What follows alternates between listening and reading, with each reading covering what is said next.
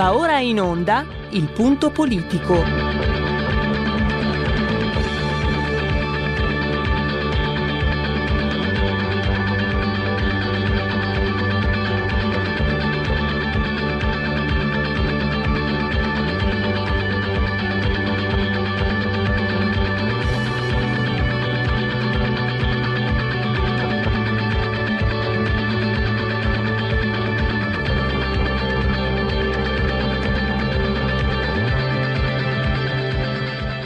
Ma se non state attenti, i media vi faranno odiare le persone oppresse e amare quelle che opprimono. Malcolm X. C'è una radio, Radio Padania, che io capita qualche volta di ascoltarla ed è veramente una paura ascoltarla, una, c'è una rabbia, una, un odio che è totale e non si può nemmeno pensare a fare spallucce, pensare che questo odio, siccome è irrazionale, occorre in qualche modo dimenticarlo. Occorre in qualche modo farlo rientrare nel dibattito politico. E poi sguatteri del padrone un cazzo. Sguatteri del padrone un beneamato cazzo. Vi invito però ad ascoltare ogni giorno per 5 minuti Radio Padania Libera. Già, per cui noi...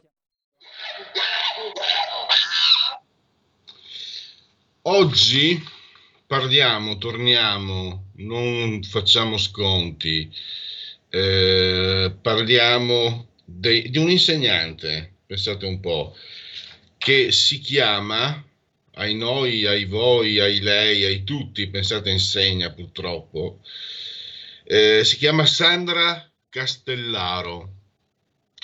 Sì, è proprio lei, insegna al liceo Sandro Pertini di Genova, e già qualcosa dice, ed è quella gentildonna che alla morte della Presidente della Regione Calabria, Iole Santelli, dopo una lunga malattia, ha esultato e vai, ha scritto su Twitter.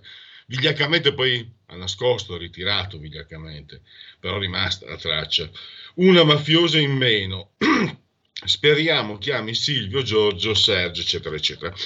Eh, Rossano Sasso, che rappresenta la Lega, non da solo, ma rappresenta la Lega in, in Commissione di Cultura per la Lega, ha immediatamente indirizzato una interrogazione al ministro Azzolina, compagna di partito di questa gentildonna, Sandra Castellaro. Tra l'altro, se cercate online vedrete le foto, vedrete che poverina, la natura è stata impietosa nei suoi confronti, lo si evince dalle foto, ma non è un buon motivo per essere così crudeli, così disgustosi, così schifosi e, e soprattutto è, è, molto grave che una personaggio del genere si sieda sopra una cattedra e dispensi i suoi preziosi pensieri alle giovani menti.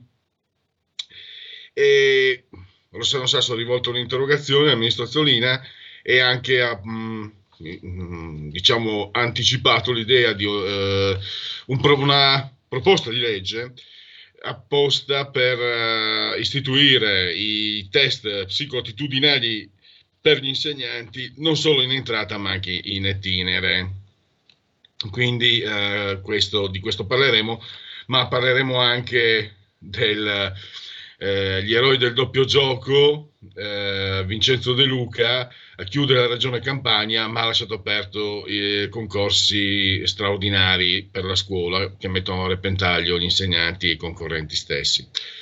Ah, una piccola considerazione, ovviamente se Sandra Castellaro fosse stata di un'altra confessione politica non alleata, non al governo, non di potere come sono i 5 Stelle oggi di sinistra, con la sinistra, probabilmente l'avremmo vista impiccata, forse addirittura voglio, voglio essere crudo, decapitata come Samuel Paty, ma invece state tranquilli, resterà lì come l'insegnante di sinistra di Novara che insultò Cercello, eh, uno di meno, non aveva lo sguardo nemmeno intelligente, non se ne sentirà, non aveva lo sguardo tanto intelligente, eh, non se ne sentirà la mancanza, scrisse questa insegnante di Novara che è sempre nella sua cattedra. Basta essere di sinistra per fare quello che vuoi, questo l'avevamo già capito, forse siamo fessi noi a non diventare di sinistra e fare quello che vogliamo, ma chi lo sa, il mondo è anche un po' di noi fessi, altrimenti se, il mondo ha una dimensione non è molto bello. Il mondo ha una dimensione è quello che sta uscendo dal politicamente corretto, dalla tirannia, dall'occupazione, una società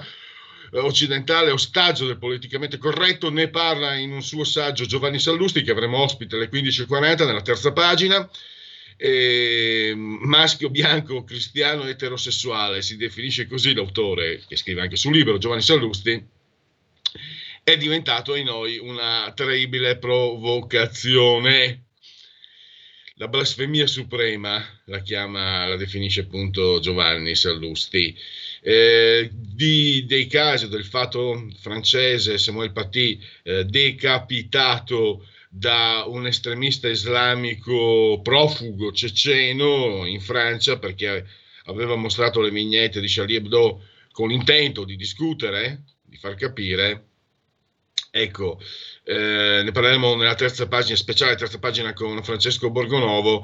Eh, la cultura ormai occidentale si lega un po' anche al, politicamente corretto al libro di, di, di, di Giovanni Sallusti, eh, l'intervista con Borgonovo proseguirà diciamo, sulla, stessa, sulla stessa strada perché si parla appunto di, questa, eh, questo relativismo, di questa... Uh, io nella, nello statino che potrete vedere magari anche sul, sul profilo della, della, pagina Facebook di, di, RPL, la vostra voce, la vostra radio, eh, ho, ho messo in memoria di una testa tagliata, ma mh, mm, state tranquilli che eh, verrà presto dimenticata purtroppo.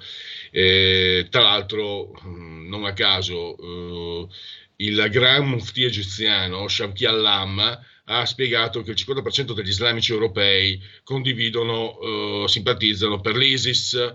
Questo Shabki Allam è molto vicino al mufti Mohammed al-Tayeb, che è stato citato dal Papa, che è stato ispiratore del Papa nell'ultima enciclica.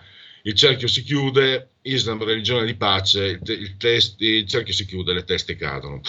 E parleremo di due, invece, cambiamo completamente dopo le 15, entreremo in due eh, misteri del Novecento italiano, due grandissimi misteri, della, forse neanche tanto gran, misteri, possiamo capire cosa è successo, Parleremo di Enrico Mattei, morto in un, uno strano incidente aereo nel 1962, e Pierpaolo Pasolini, ucciso, si dice, da estremisti fascisti, fascio destrorsi, eh, quella gente lì, insomma, quelli che stavano anche vicino all'almirante, da quelle parti, si dice, quella volta si diceva, qualcuno lo sostiene ancora adesso, Pierpaolo Pasolini nel novembre del 1975. Perché eh, Francesco Forte? Perché sentiremo Francesco Forte? Perché Francesco Forte ha ispirato il personaggio dell'ultimo romanzo postumo di, di Pierpaolo Pasolini, Petrolio, Carlo il personaggio. Forse non a caso perché il giovane consulente dell'ENI ehm, Francesco Forte si rifiutò di firmare i bilanci perché aveva visto delle, delle, cose oscure e aveva denunciato il fatto che ci fossero delle irregolarità e che probabilmente la politica proprietaria dell'ENI, che è appunto azienda di Stato, volesse trasformare l'ENI in un portafoglio per costituire fondi neri. Quindi a suo, a suo modo sicuramente un precursore di, di, un uomo insomma tutto d'un pezzo, oltre ad essere un grandissimo studioso. E mh, Francesco Forte ci spiega anche come sul caso Mattei eh, la pista di Cefis, eh, che era il vice di Mattei, indicata da, da Pasolini, non, non, non, gli corrisponda perché eh, ha sempre sostenuto Francesco Forte di guardare gli interessi francesi, statunitensi e mafiosi. Guarda caso, in quel momento, in quel periodo, eh, Enrico Mattei stava stipulando un patto con l'Algeria di Ben Ballà che era anche tra, tra, altre cose Ben Bella, che era anche un anti-marxista, tra le altre cose. E pensate come sarebbe potuto cambiare il corso della storia italiana, europea e non solo, perché Mattei aveva mostrato di essere davvero un uomo di, di capacità pazzesche. Eh, credo, credo sia già in collegamento Rossano Sasso che quindi si possa partire con Qui Parlamento. Qui Parlamento. Allora, eh, io sono da remoto, mm, sapete qui a Milano, insomma, un po' riesploso, io sono anzianotto, quindi eh, mi è stata fatta la grazia. Quindi da remoto mm, vado un po' a cieca eh, e provo a salutare se mi sente Rossano Sasso. Pronto? Sì. Pronto, eh, Rossano, mi senti? Sì, sì. Allora, ciao e grazie innanzitutto. Grazie a te. Allora, io ehm, ci eravamo messi d'accordo per sentirti sul eh, presidente della campagna, no? contraddittorio. Chiudo tutto, però lascio aperti Sì. i concorsi, diciamo, inutili che mettono a repentaglio la salute. Però poi ho, ho letto sabato il tuo intervento sul caso di questa, e fammi dire, sono, non sono stupito, sono comunque eh, s- scandalizzato per questa signora, si fa per dire, Sandra Castellaro, una delle fondatrici dei 5 Stelle, ha scritto cose orribili su Ioles, la scomparsa di Iole Santelli eh, e vai, eh, una mafiosa di meno, speriamo venga raggiunta da Giorgio, Sergio e, mm, e Silvio. E tu hai rivolto un- un- subito un'interrogazione perché vengano presi i provvedimenti. Eh, par- parliamo allora, innanzitutto, come si arriva, come si può arrivare, eh, Rossano, a far eh, occupare una cattedra da una personaggia del genere? Allora, partiamo da, da un dato. Ehm, non bisogna minimizzare. Detto questo, la stragrande maggioranza degli insegnanti sono persone per bene, con le rotelle a posto, che avranno anche le loro idee, ma non sfociano mai in un odio, in un odio poi vile, in un odio davvero da vigliacchi perché te la prendi con una persona che non c'è più. Apro chiudo parentesi, io le Santelli che io ho conosciuto quando è stata alla Camera per circa un anno prima di vincere le elezioni nella sua regione, era una donna di quelle che una deficiente del genere come questa ligure, insegnante, grillina, se la sarebbe mangiata veramente solo con uno sguardo. Perdonami, questa è una, è una considerazione personale, ma andava fatta perché poi i leoni da tastiera sono sempre quelli che sono bravi a scrivere o a minacciare, però a distanza di, di chilometri. Allora, il problema è uno, eh, non è un caso isolato quindi eh, sbaglia chi minimizza. Eh, gli insegnanti per bene non hanno niente da temere, però io e la Lega da un tempo chiedono per il mestiere più bello del mondo, quello che ha a che fare con la cosa più di prezioso c'è, che è il nostro futuro, i nostri figli, il nostro domani, ci vuole una valutazione anche psicoattitudinale, che attenzione non vuol dire andare a fare un test da uno psichiatra, ma semplicemente eh, per chi eh, deve assumere queste persone anche la possibilità di valutare l'attitudine ad un lavoro che non è facile come quello dell'insegnante, ma non solo a chi aspira a fare l'insegnante, ma anche a chi già lo è, perché infatti la casistica vuole che la maggior parte degli insegnanti che hanno picchiato bambini, hanno picchiato studenti, hanno fatto manifestazioni con una bottiglia di birra in mano contro la polizia, hanno insultato una persona morta, e ce ne sono tanti e tanti altri, credetemi, di casi simili, fossero tutti insegnanti di ruolo, cioè a tempo indeterminato. Quindi io vorrei la valutazione psicoattitudinale anche in itinere, anche dopo dieci anni, anche dopo vent'anni, a maggior ragione dopo tanti anni di insegnamento, perché è un lavoro cosiddetto a rischio di patologie eh, tipo la sindrome di burnout, eh, stress. Eh, evidentemente non possiamo lasciare in classe eh, con i nostri ragazzi persone che eh, non ce la fanno o non possono, non se lo meritano un posto di lavoro simile. È chiaro che così non è che si va a risolvere il problema, però allo stesso modo in cui le forze dell'ordine o anche altri lavori della pubblica amministrazione richiedono oltre eh, come dire, le competenze, io vorrei, sogno una scuola dove venga valutata anche eh, l'attitudine all'insegnamento. Andando nello specifico, non mi basta, lo- l'ho scritto, l'ho dichiarato, non mi basta aver cancellato il post da Facebook, non mi basta nemmeno che il suo partito, che è pieno di gente simile, perché poi un partito che nasce con il Vaffa Day, un partito che nasce nell'odio ideologico verso tutto e tutti, salvo poi fare peggio di tutto e tutti, ha espresso in più di un'occasione gente del genere. Chi, chi- chi fa eh, come dire, uso dei social sa benissimo a cosa mi riferisco, a tutti questi profili più o meno finti, in questo caso purtroppo per lei vero, eh, purtroppo per questa insegnante, dove un odio,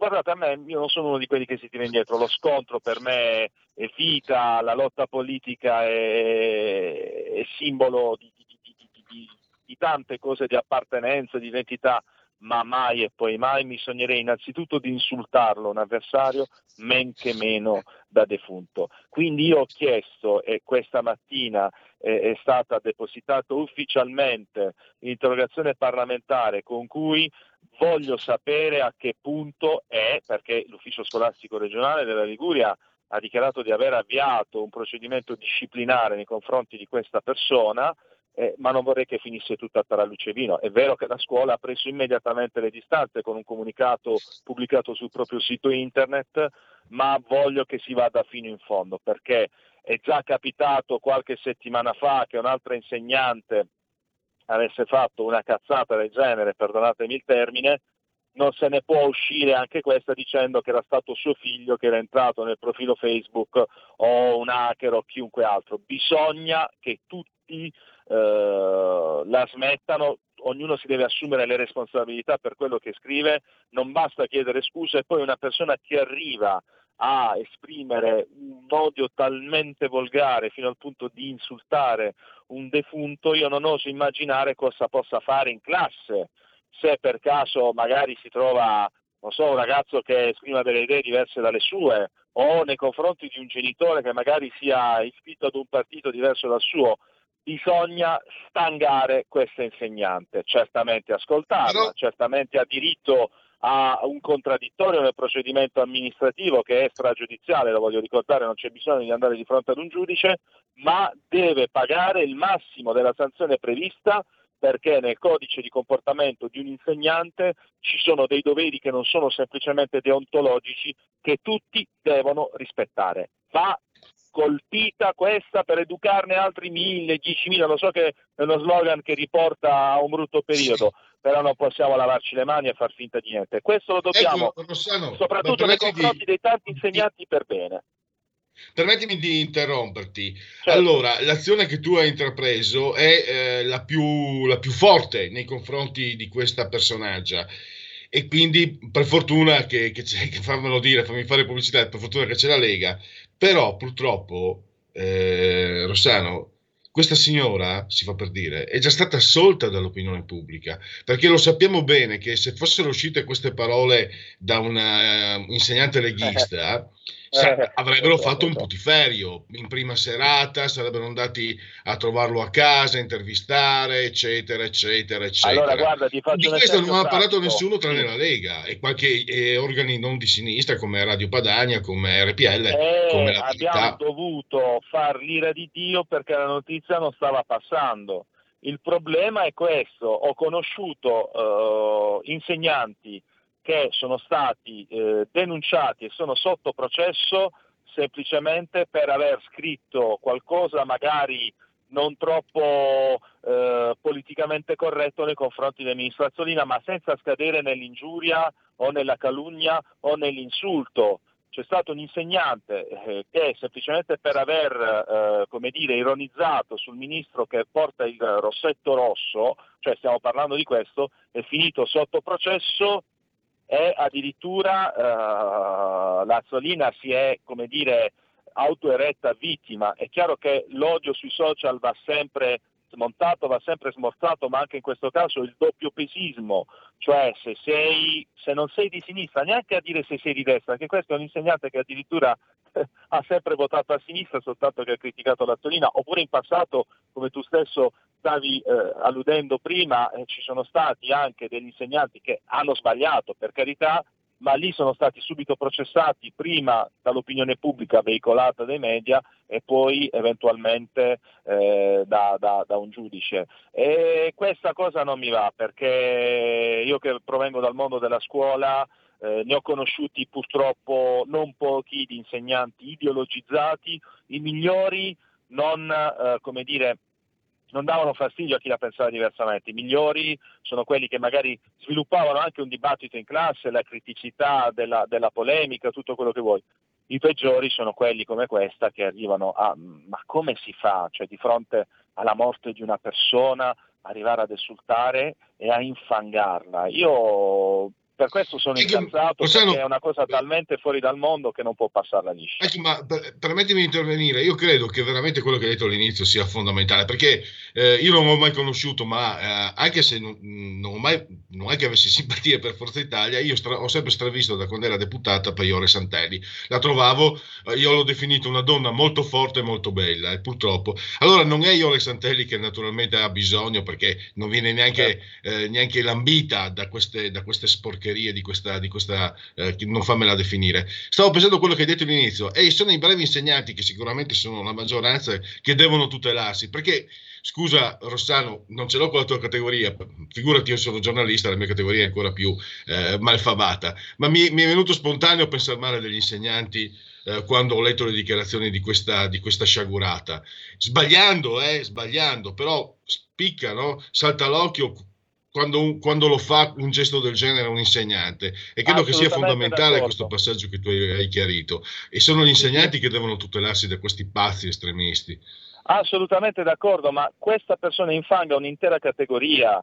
Eh, l'insegnante ha- deve pagare doppiamente se si macchia di una condotta simile, perché un insegnante, con tutto rispetto per le altre categorie professionali, ha a che fare con, eh, con bambini, quindi deve essere un modello, non deve limitarsi a spiegare la lezioncina di storia o di geografia. Allora se tu sei una professoressa che fai un post dove dici ad una persona che è appena morta e viva se n'è andata un'altra, ma quale cavolo di messaggio educativo pensi di poter dare ad un tuo alunno? E questo, è questo l'aspetto più grave deleterio, perché se fossi uno sfigato qualunque, se fossi un grillino qualunque, se fossi uno scappato di casa qualunque, dei tanti che anche sui social minacciano te, minacciano me, minacciano la Lega, non se ne fregherebbe niente nessuno, o lo denuncia la polizia postale o lo blocchi su Facebook e, e non fai notizia. Ma se sei un insegnante, quindi pagato con i soldi di tutti i cittadini, e hai nella tua ragione di vita una missione educativa e scrivi delle nefandezze del genere, non devi pagarla una volta, la devi pagare, la devi pagare due volte, ci vorrebbe l'aggravante in questo senso. Per cui capisci come l'amarezza anche di fronte a tante battaglie per i diritti dei lavoratori, il più delle volte precari, eh, poi ti arrivano dei segnali del genere, ti viene la voglia di mandare tutto al diavolo, però non bisogna generalizzare, perché ripeto, poi la maggior parte di questi hanno il posto di lavoro fisso, indeterminato, non sono precari, per questo serve una valutazione psicoattitudinale non soltanto all'ingresso, ma anche in itinere, perché non tutti sono all'altezza del compito assegnato. E quanti casi di insegnanti che alzano le mani sui bambini, sui ragazzi, quanti casi di insegnanti che, che- che fanno porcherie, quanti casi di insegnanti che odiano ed incitano all'odio. Sono stanco di, questo- di questa storia qui, per cui giuro che vado fino in fondo, non mi darò pace. Devo vedere applicata il massimo della sanzione amministrativa possibile e spero, spero che qualcuno che abbia un legame diretto con eh, Iole possa avvalersi anche in sede penale. Guarda, non escludo anche questo, non escludo di poter eh, agire anche in sede penale. Quello che più mi interessa è che questa persona non sia un giorno in più davanti ai ragazzi de- di quella scuola di Genova. Ecco, purtroppo abbiamo concluso il, il tempo, non riusciamo a parlare della vicenda De Luca, però noi ci risentiremo nuovamente sicuramente come, come accade. Volete, Eh, io ringrazio. Rossano Sasso e a risentirci a presto. Grazie a voi.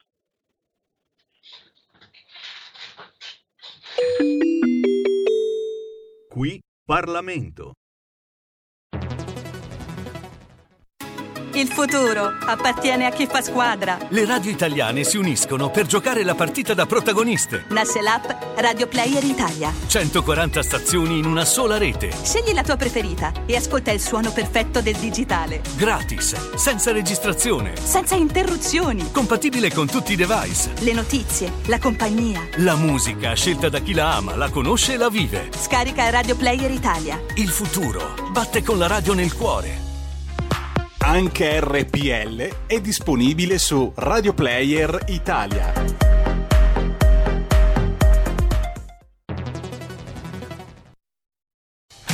Porta con te ovunque RPL la tua radio. Scarica l'applicazione per smartphone o tablet dal tuo store o dal sito radiorpl.it.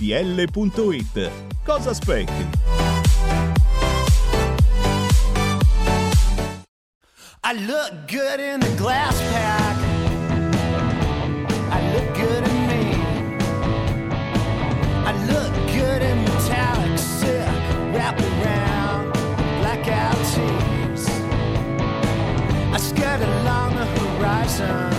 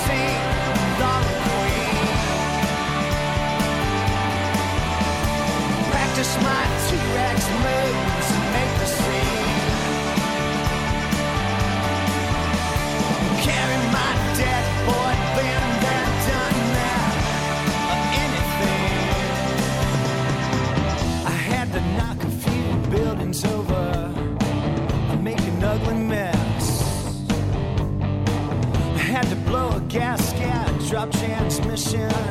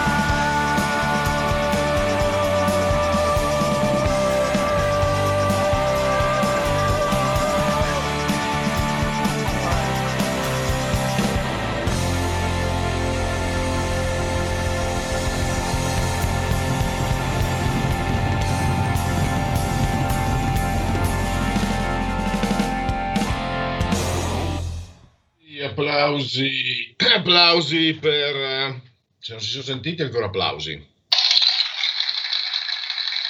Per l'ottima proposta musicale del punto politico, artefice il nostro tecnico Roberto Colombo assiso sulla tolla di comando in regia tecnica, io sono da remoto, una certa età, quindi rischio con questo vi- virus, poi è pieno di gente che va via senza mascherina, mi infetta, mi impesta, insomma non è, un, non è un bel sapere, non è un bel vivere, quindi tanto poi si lavora ancora, si, si lavora ancora di più da remoto e oggi eh, Roberto ha cominciato alla grande con eh, Rapid Eye Movement, eh, il REM, eh, un gruppo mh, davvero di, di grande spessore e di grande valore. Grazie a lui, grazie a voi per aver scelto RPL, la vostra voce, la vostra radio. Chi si abbona a RPL campa oltre cent'anni, meditate gente, meditate. Con eh, Colombo, Roberto e Roberto Colombo sospesi a 64 metri sopra il livello del mare, le temperature ci dicono 16 gradi centigradi sopra lo zero, esterna 22 interna, 69% l'umidità, 1023.2 millibar la pressione. Nel, nel, adesso vi dico anche il giorno preciso, il giorno è, non lo trovo più, non trovo il giorno, eccolo qua. Il giorno è il vigesimo nono giorno di vendemmiaio, mese del calendario repubblicano per i gregoriani, è il 293 giorno dell'anno, ne manca 72 alla fine. Per tutti un lunedì 19 di ottobre, anno domini 2020, un abbraccio forte, forte, forte, forte, forte, forte, forte, alla signora Clotilde e alla signora Carmela, loro ci ascoltano attraverso la tv sul canale 740, un saluto anche chi ci ascolta cullato dall'agito suono digitale della Radio DAB e chi ci ascolta invece grazie alle applicazioni iOS Android attraverso smartphone, iPhone, oppure Alexa accendi RPL Radio, passaparola, ve ne saremo riconoscenti, oppure chi ci segue attraverso internet. Grazie a tutti. Due minuti di Segui la Lega. Segui la Lega è una trasmissione realizzata in convenzione con La Lega per Salvini Premier.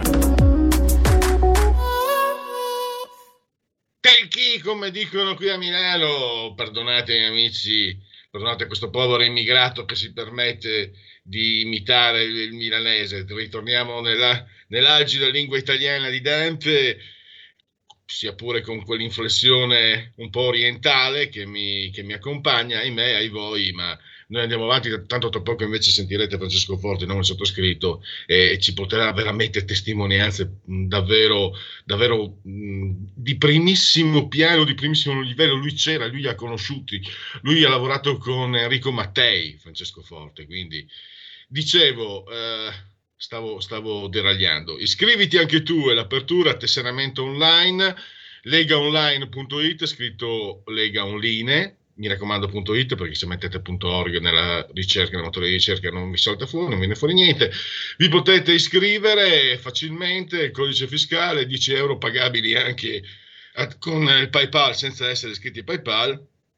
E ehm, poi vi verrà recapitata per via postale materialmente la tessera di Lega Salvini Premier. E andiamo, andiamo a vedere gli appuntamenti. Che eh, non trovo più. Eccoli qua, eccoli qua, eccoli qua che arrivano. Gli appuntamenti dove vedere o auscultare gli esponenti leghisti della Lega.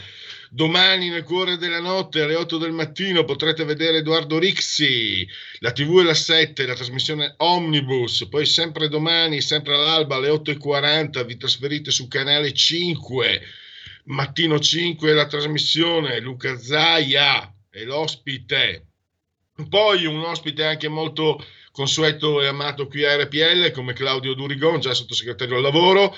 Lo potrete vedere domani all'alba di primissima mattina, 9.40, ora antelucana sulla 7, Coffee Break, la trasmissione.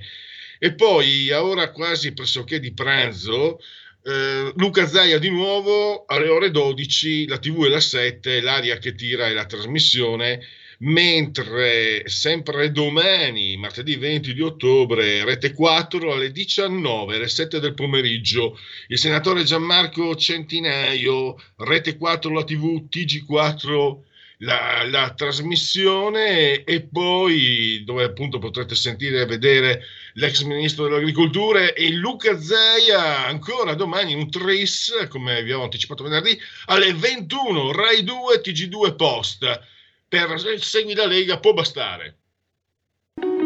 Segui la Lega è una trasmissione realizzata in convenzione con La Lega per Salvini Premier. E adesso mm, con l'ausilio di, di Roberto Colombo, eh, tra poco contiamo di avere, di avere Francesco Forte, eh, veramente oggi entra in trasmissione eh, la storia con l'S maiuscola, con uh, testimonianze in diretta.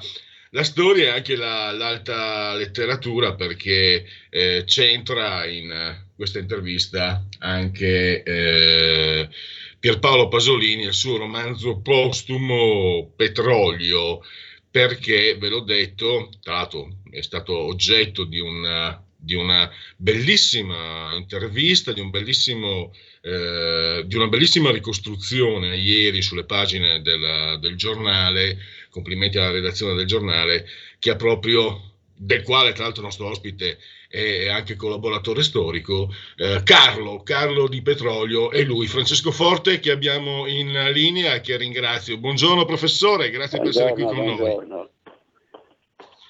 Allora, ho detto professore, lei è stato davvero, eh, non solo per questo, non solo, anzi, forse non a caso lei è il Carlo di Petrolio. Lei è stato, attraversato la storia del Novecento, ha conosciuto, ha lavorato per Enrico Mattei e, e ha visto l'Italia del, a partire dagli anni, primi anni, fine anni 50, primi anni 60 ad oggi, com, per come si è sviluppata. E questi due misteri, lei parla soprattutto di Enrico Mattei. Eh, io quando ero ragazzo sentivo dire negli anni 70 si aprivano commissioni d'inchiesta e non si poteva dire che era stato ucciso Enrico Mattei. Cosa possiamo dire oggi nel 2020? Per quello che si può dire, per quello che si sa, perché lei eh, porta insomma delle ipotesi, dei dubbi, gli interessi francesi, statunitensi, mafiosi, e poi, e poi Carlo che nel romanzo di Pasolini incontra eh, Irnerio Bertuzzi, il, il, eh, pilota di Mattei, che gli aveva espresso delle, delle, delle paure, dei dubbi, delle, gli aveva segnalato eh, anomalie inquietanti. Ecco, cosa possiamo dire oggi, professor Forte? Scusi, non capisco bene che cosa lei vuole che io spieghi come... Cosa pe- lei, me, ah, hai ragione, oh, mi sono dilungato. Cosa pensa della morte di Enrico Mattei nel 62 nel cielo di Bascopè? Mattei eh, non è poi un così grande mistero dal mio punto di vista, perché io eh, prima che eh, lui prendesse l'aereo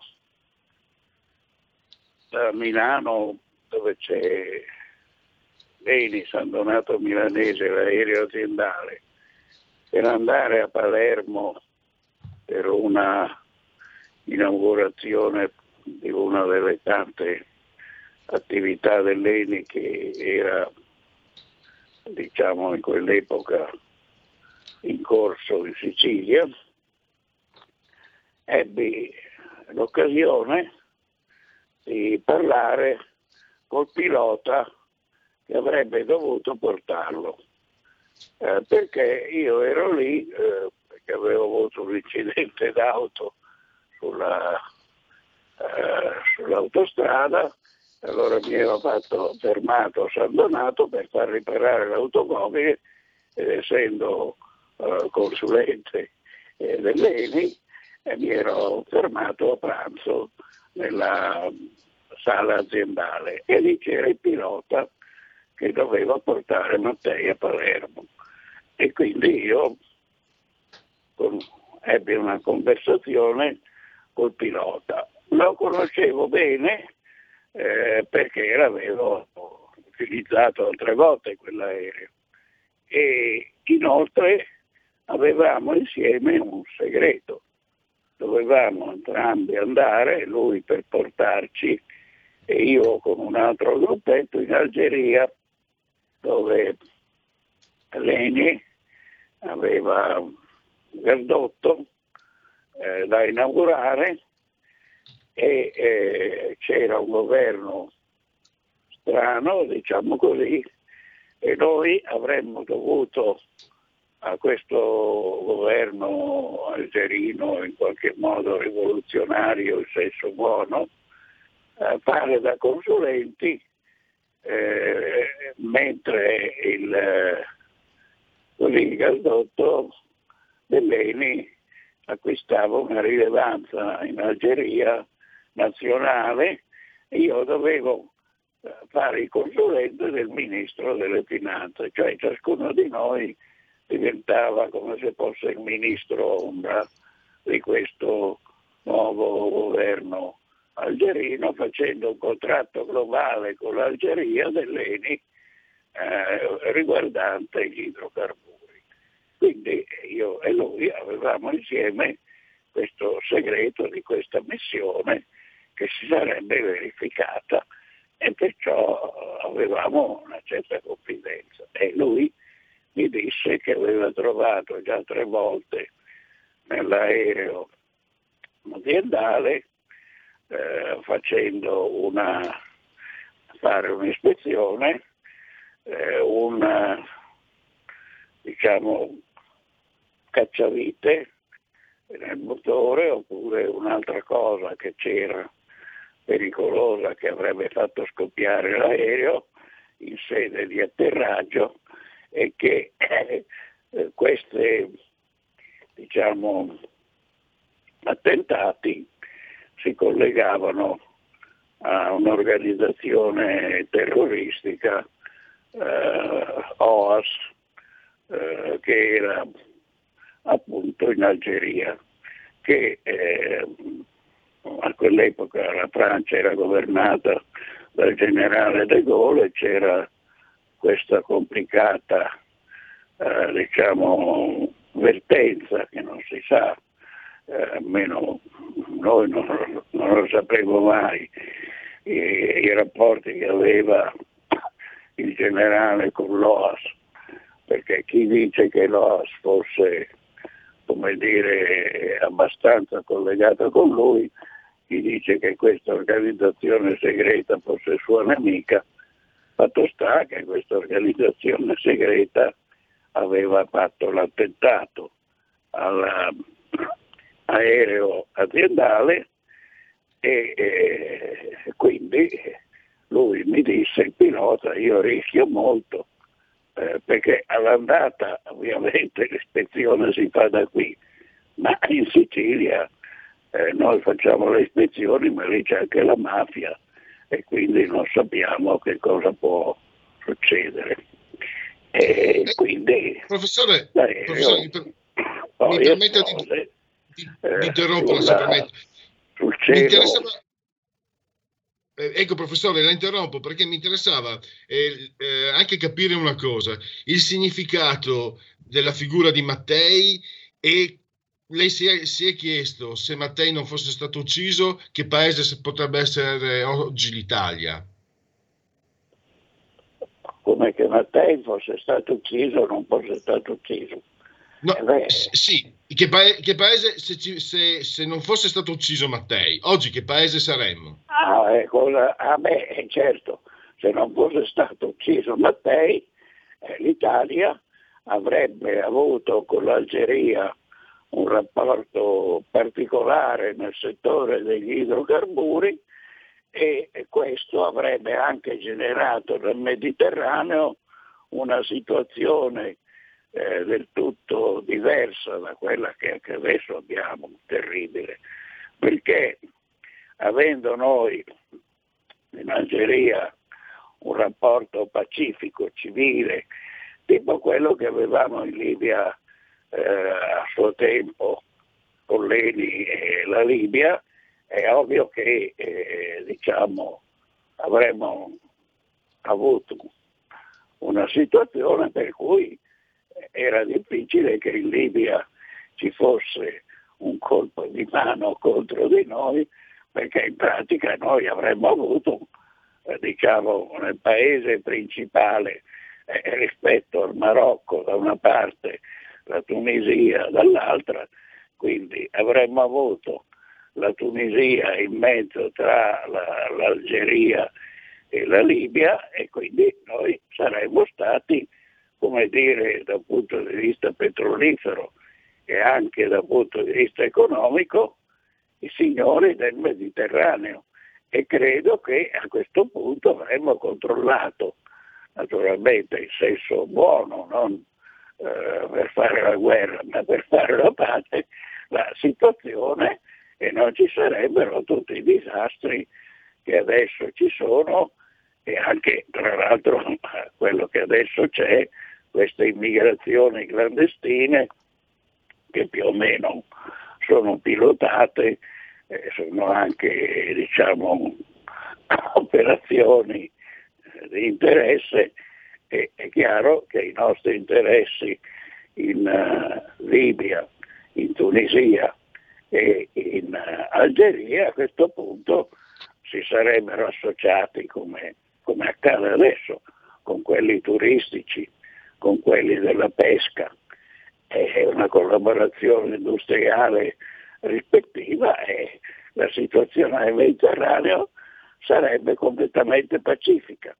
La Francia, che attualmente ha una politica del Mediterraneo che come dire, crea grossi problemi all'Italia ma all'intera Europa perché è una sua politica particolare, e non avrebbe avuto questa politica. Quindi non ci sarebbe stata questa politica francese che crea nel Mediterraneo una diatriba complicata. E la stessa Turchia, che fa parte della Nato, a questo punto sarebbe stata costretta a fare la politica della Nato e a non fare una sua politica nel Mediterraneo che crea una serie di confusioni. Adesso io non voglio parlare fantascienza politica, però mi certo. sembra evidente che uccidere Mattei è stata una scelta strategica estremamente importante, non fatta dalla Francia per la verità, però fatta da un'organizzazione segreta, terroristica, nazionalistica francese. Ecco, professore, ehm, lei, lei tra l'altro eh, non a caso no, ispira Carlo perché lei si oppose a, a firmare i bilanci dell'ENI perché aveva intravisto delle, dell'opacità, no? La, l'intenzione di far diventare l'ENI il portafoglio per creare fondi neri. Ecco, volevo capire questo, lì si pre- prende corpo un certo tipo di statalismo italiano, mi sembra di capire, eh, che è proprio contrario no? a, a, lei che mh, ha scritto anche introduzione alla politica economica. Mi interessava eh, arrivare a questo adesso, professore. Lei è un esponente dell'economia sociale di mercato, l'ordo liberalismo, mi corregga se sbaglio. Quanto spazio c'è perché eh, il principio di sussidiarietà il, l'economia sociale di mercato riescano a trovare spazio in questa Italia, in questa situazione così diciamo confusa. Quanto spazio c'è? Perché lei ha, fatto anche, ha scritto l'introduzione a saggi che parlano di questo, il recupero del pensiero di Don Sturzo, di, di Einaudi, eh, che, che, che, lei poi aveva anche sostituito alla cattedra a Torino. Eh, mi incuriosiva molto, cioè, abbiamo spazio perché, per quello che vale la mia opinione, professore, l'economia sociale di mercato mi sembra davvero la scialuppa di salvataggio di una società così in difficoltà, eh, per quello che vale la mia opinione ovviamente, ma sono convinto che, che lei molto di più di me, infinitamente più di me, possa spiegare quanto sia valida questa soluzione. Ma a me interessa quanta possibilità c'è. Ecco, ma dunque, adesso quindi non abbiamo più a che fare diciamo, con i ragionamenti eh, di petrolio in cui io sono sono il protagonista che nello stesso tempo eh, sono Pasolini. Invece lei sta parlando dell'attualità, diciamo, in relazione alle teorie che io già allora ovviamente sostenevo e all'attualità di queste teorie nell'Unione Europea. Beh, le teorie dell'economia sociale di mercato, che tra l'altro hanno una radice comune in Germania nella scuola di Friburgo, alla Friburgo tedesca e in Italia nella scuola di Einaudi e anche in Germania in uno studioso che era collegato ma non stava a Friburgo che era Röpke, amico di Einaudi e sostenitore di una teoria eh, che è simile e che loro chiamavano terza via, nel senso che una via intermedia tra quella del eh, capitalismo non regolato e privo di cautele e diciamo eh, contributi sociali e invece un liberalesimo positivo che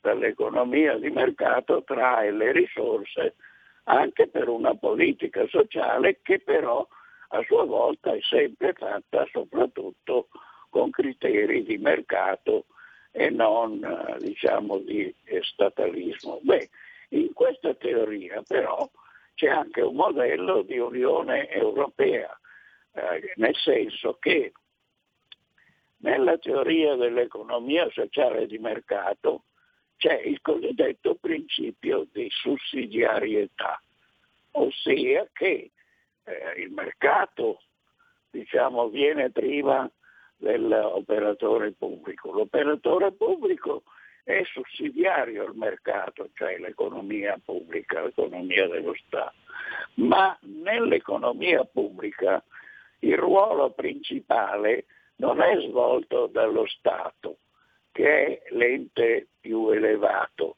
in una certa epoca.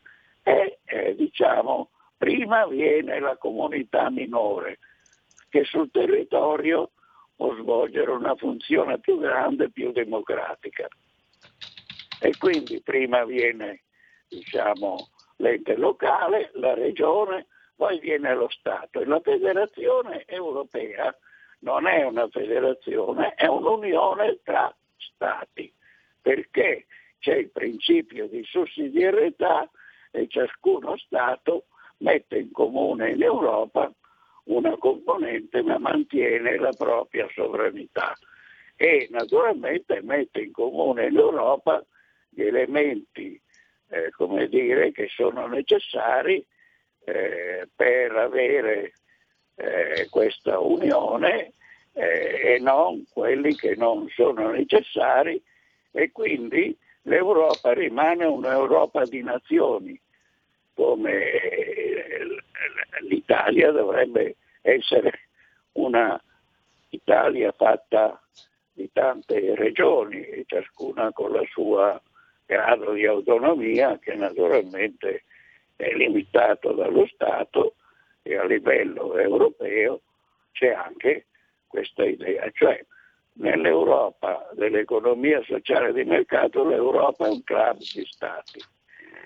Bene, professore, purtroppo libertà. abbiamo veramente esaurito eh, lo spazio e magari eh, mi piacerebbe anche più avanti riprendere e approfondire ulteriormente con lei perché sono passato da petrolio a questo perché all'economia sociale di mercato perché non potevo perdere l'occasione con un esponente di primo piano come lei.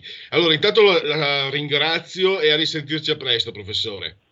Va bene, io la ringrazio dell'occasione che ho avuto di discutere con lei non tanto di petrolio quanto di questo tema fondamentale eh, in cui l'Europa, secondo me, adesso ha bisogno comunque eh, dell'Italia, eh, perché eh, senza l'Italia, visto che non c'è più eh, nel Regno Unito, il Regno Unito, l'Inghilterra, nell'Europa, l'Europa non esisterebbe. Va bene, grazie ancora professore. Va ora in onda la rassegna stampa. Di Giulio Cainarca. Direttore. Mi raccomando, diciamoglielo tutti perché sei Giulio Cainarca. Non telefonate quando torna Giulio. Giulio c'è. Non è mai andato via, però Pinti non parla. Mai, non parlo mai. E se per caso ci sono io, non telefonate eh, per chiedere quando torna Cainarca. Avete capito? Perché ho preso il pullman alle 5 per venire da voi. La rivoluzione è appena iniziata. Buon divertimento su RPL. Stai ascoltando RPL. la tua voce libera, senza filtri né censura. La tua radio. Wow, vai veloce tu. Chi ha parlato? Sono la Digital Radio. Ah, proprio te cercavo. Senti, eh, non capisco assolutamente niente di questa cosa del DAB. Analogico che non sei altro. Il DAB è il sistema digitale per ascoltare la radio con il suono perfetto. Capito? Finalmente tutte le radio in vendita hanno il sistema DAB Plus per l'ascolto digitale, in auto e in casa. Ascolta le tue radio preferite con la Digital Radio, quella del suono perfetto. Dibidi dobidi DAB. Anche RPL, la tua radio, è in Digital Radio. Porta con te ovunque RPL la tua radio. Scarica l'applicazione per smartphone o tablet dal tuo store o dal sito radiorpl.it. Cosa aspetti?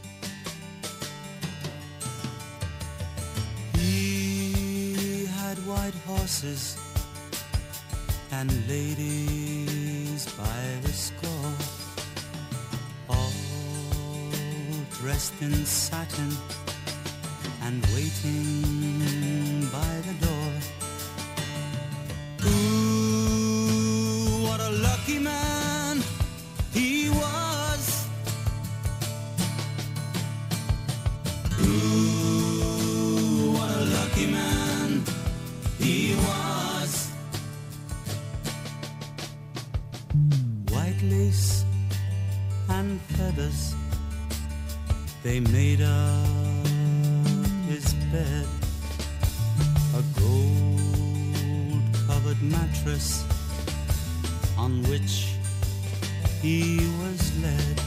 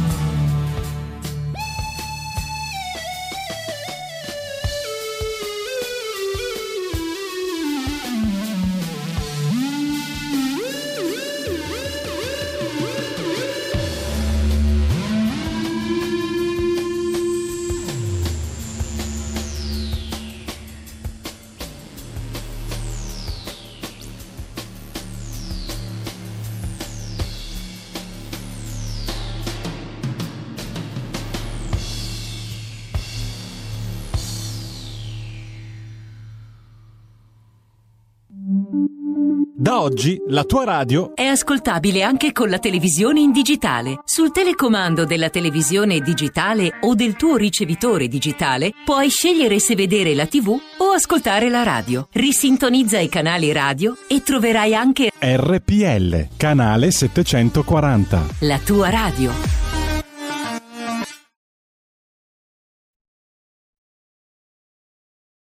Vediamo se li sento.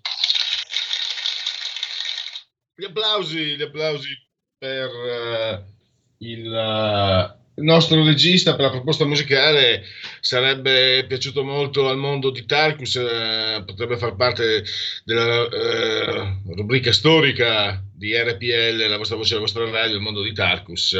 Un brano Lucky Man di Emerson Lake e Palmer. Siamo nel pieno, anzi all'inizio degli anni 70. Tra poco parleremo invece del presente, del presente tragico, del politicamente corretto, con il libro omonimo di Giovanni Sallusti.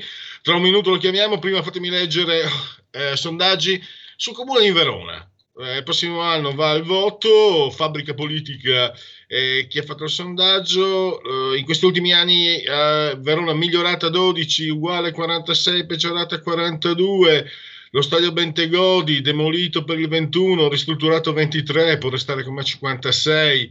Eh, Filobus eh, 1% positivamente, 14, 15 positivi, anzi 15 positivi e 85 poco positivi. Eh, Sbuarina 48 positivamente, 52 no. Eh, conoscenza esponenti politici, vabbè, questo mi sembra comunque eh, credo sia uno di quei sondaggi dovrebbe essere visto l'indirizzo probabilmente di sinistra e mh, o vicino. Tecne perché funziona così di solito? Lega 24 mh, PD 21,3 Fratelli d'Italia 16,9 5 Stelle 14,7 Forza Italia 7,5 Italia Viva 3,2 Vediamo questo qua. Eh, sì, l'ho appena letto, quindi in forma diversa. E poi volevo eh, Istat, eh, commercio estero ad agosto 2020 si stima una crescita congiunturale per entrambi i flussi commerciali con l'estero più intensa per le importazioni meno 5,1% che per le esportazioni meno 3,3%. L'aumento su base mensile dell'export è dovuto in particolare all'incremento delle vendite verso i mercati UE, meno 5,3, mentre quello verso l'area extraeuropea è più contenuto, più 1,2. Vi- Il riporto l'ho messa via per voi, se andate sul profilo della radio, eh, Facebook eh, intendo, la potete anche vedere, di sabato, una pagina, pagina 6 del quotidiano romano del Tempo, che ha un titolo, secondo me, immenso, meraviglioso, riferito al sindaco di Palermo, Leoluca Orlando, l'accoglione. Eh, il sindaco di Palermo voleva che le famiglie ospitassero gratis i rifugiati, gli rispondono solo in due. E con Leoluca Orlando l'accoglione eh, chiudiamo, anche se l'accoglione potrebbe essere, eh, potrebbe essere e, e lo è sicuramente, un riferimento chiaro a quel mondo del politicamente corretto cui Giovanni Sallusti ha eh, dedicato il suo ultimo eh, libro. Allora, tra poco dovremmo avere eh, Giovanni eh, Sallusti e eh, parleremo appunto di, di questo, innanzitutto eh, una casa editrice che, che conosciamo, Giubilei eh, Regnani, eh, il titolo completo è Politicamente corretto, la dittatura democratica, 133 pagine, eh, 13 gli euro del costo, potete anche acquistarlo online ovviamente, ormai. ehm. Ah, eh, perfetto, scusami Roberto, eh, fai pure partire eh, la, si- la sigla mh, se riesci. mh, ehm, mentre stai chiamando, mentre stai chiamando eh, Giovanni Sallusti. Vediamo se riusciamo. eh, siamo da remo- sono da remoto, quindi chiedo scusa al tecnico e a voi che ascoltate per questo piccolo impasse.